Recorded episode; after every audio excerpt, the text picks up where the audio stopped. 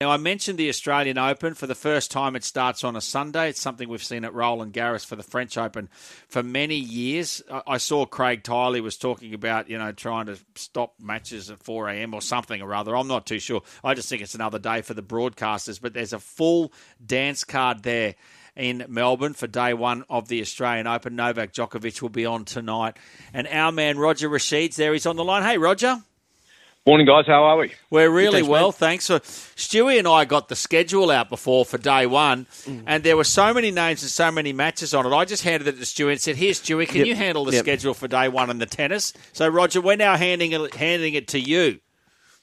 uh, well, the the the reality is it's uh, it's a big it's a big lineup. You know, you look on uh, you look you look on Rod Laver Arena, and day one is yeah, it's different. It's Sunday, but uh, look, there's been activity and activation all the way on Melbourne Park at Melbourne Park for the last week. So we've had some some great uh, great nights there, and so the tennis is uh, well and truly underway. It actually it's a bit of a festival which starts uh, definitely before the actual uh, first balls hit in anger. Uh, or, or, well, in competitive spirit, let's put it that way.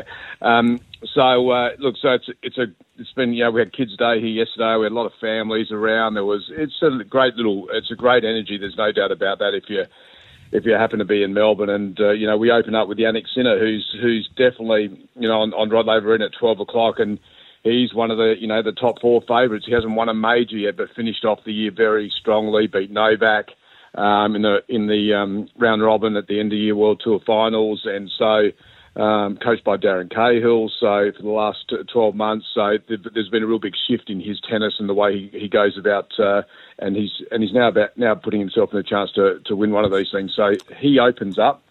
Uh, then Maria Sakkari, uh, she's a, she's a number eight seed. She she follows that. So there's no so there's a, a change in scheduling. There's two matches on on uh, on the day session and then two matches on the night session. So uh, that's a shift in what we've uh, generally been used to. So a, there, there is a there is a, a, a different feel to the uh, scheduling the way it sits. Just know, I was going to talk about that. It's a 15 day tournament as opposed to 14. Usually it starts on the yep. Monday. It's now starting on the Sunday. The the discussion is to take away those late night you know, and we've had some epic matches that finish at three and four in the morning and stuff like that.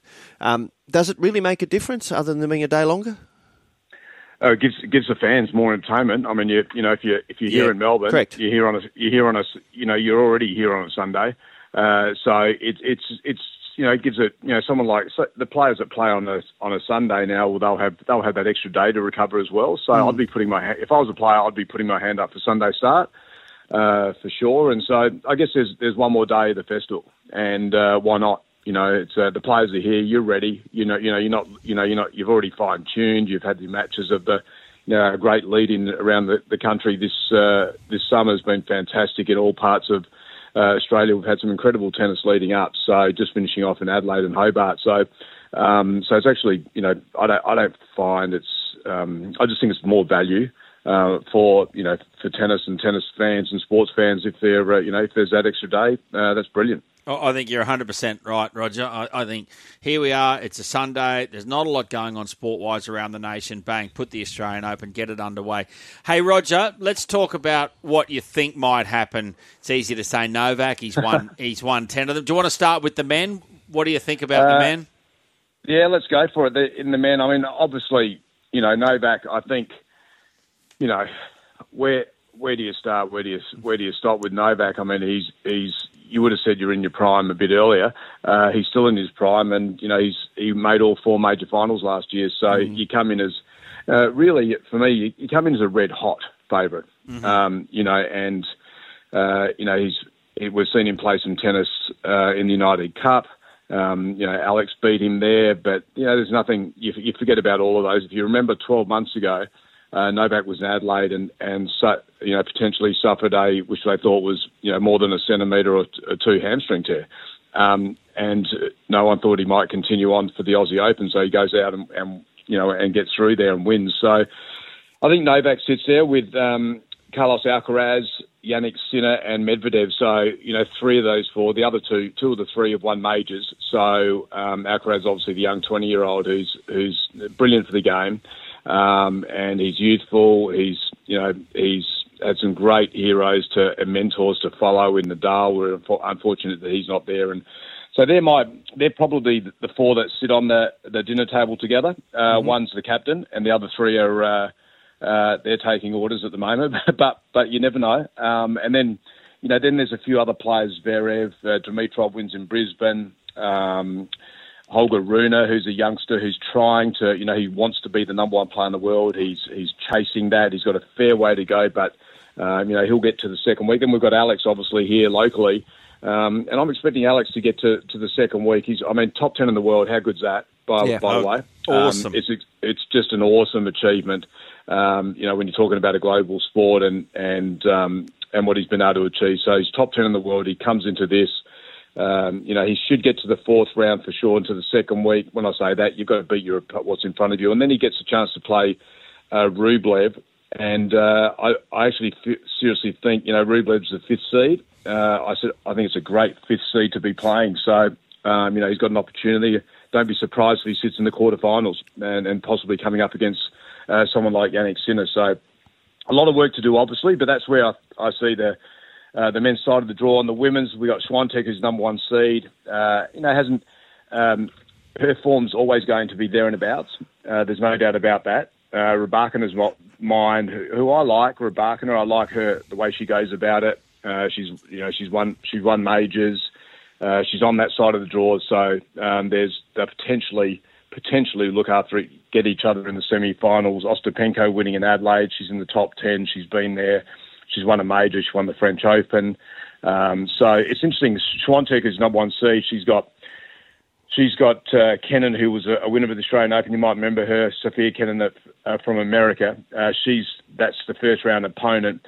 And then you've got Danielle Collins, who's been an Australian Open finalist, and you've got Angie Kerber, who's a, who's been a former world number one and Grand Slam champion uh, multiple times. So they're in, they're the first four names that were uh, were picked out of the draw. So quite some of the sections are quite um, are quite interesting. So that's that half of the, the draw, and then I'm then I'm expecting Coco Gauff, probably the youngster who's a current US Open champion, to win uh, to win through her uh, so her quarter. Uh, there's a potential excitement. Uh, an exciting match in the first round with Naomi Osaka, who's come back after now now be, becoming a mum. She plays uh, Garcia, Caroline Garcia from France, who was top ten player in the world. So that's a first round match which you you're excited to watch if you're a fan um, and the current Australian Open champion Sabalenka. So it could be Gauff Sabalenka in the semis.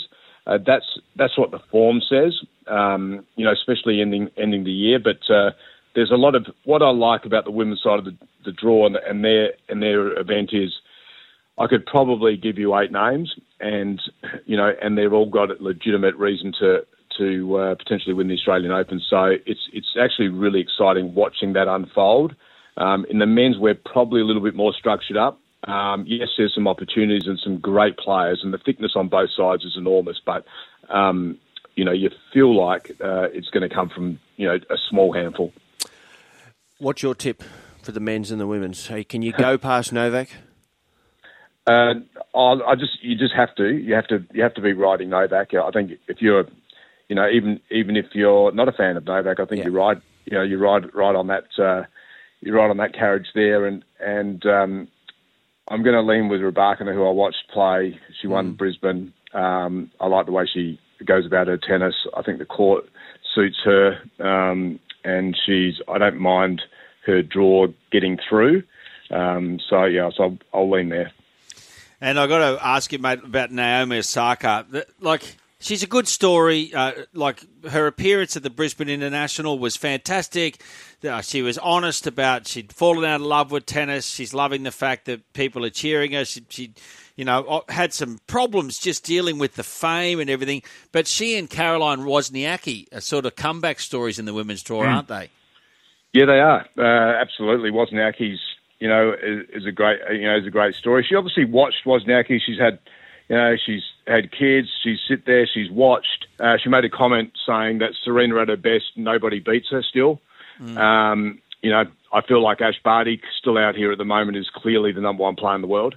Um, you know, if she was still playing, yeah. clearly. Um, I, I, think there's still a golf uh, where she, her tennis was, and, and the rest of the game. No disrespect to the rest of the game because it's it's magic. Uh, you know, when you go watch women's uh, out there at the moment, the depth is enormous athleticism is great. Um, yeah, so so having Caroline back, uh, it's great for the game. She's a former, you know, this is where she won her first major. Uh, Naomi Osaka, four majors, finals, four wins. Um, you can't get much better than that if you're talking about pedigree mm. uh, and uh, and her status in the game. I mean, every time she turns up there, you know, in her first one, you might remember it was against. Um, against Serena at the US Open in a really dramatic fashion. So I think she's had a few. You know, it's hard to it's hard to just turn up and think you understand fame.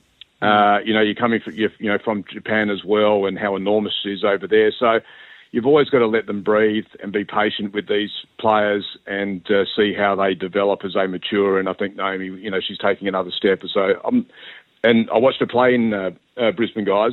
Uh, she hit the ball extremely well, um, moved well, competitive. You know, competitive, wanting to be there obviously time and tell. It's a small sample size, but um, I feel like she's going to be dangerous. And and we've got 16 Aussies in the draw uh, as well, which is uh, was exciting as well. So a lot to lot to look through and uh, sift through for Australian fans to be able to get on the courts there and, and watch the Australians play. There's uh, there's a big group of them.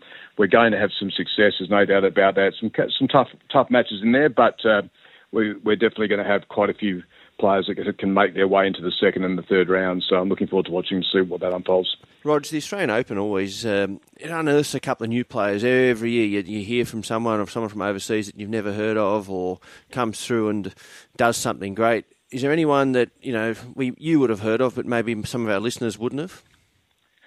Uh, gee, there's there's a there's a couple of. Uh, oh, there's at the moment. There's you know it's interesting when you're watching when you're watching the young youngsters play. I mm. don't think we're going to get um, anyone that's going to turn up and there's the only one is Mira Andreeva on the women's side. She's 16. Yeah, right. um, she's a real excitement machine. She's young. Uh, she's really competitive, good size, about 174 centi- 75 centimetres, uh, strong, athletic. Um, so on, if you're looking at the women's side of things, I think someone like her, uh, if you have a, have a, you know if you get get a chance to have a look at her, that's uh, that's where I would be leaning on the women's side. And the men's side's a little trickier because when you're looking at youth, mm. um, you know, Alcaraz is 20.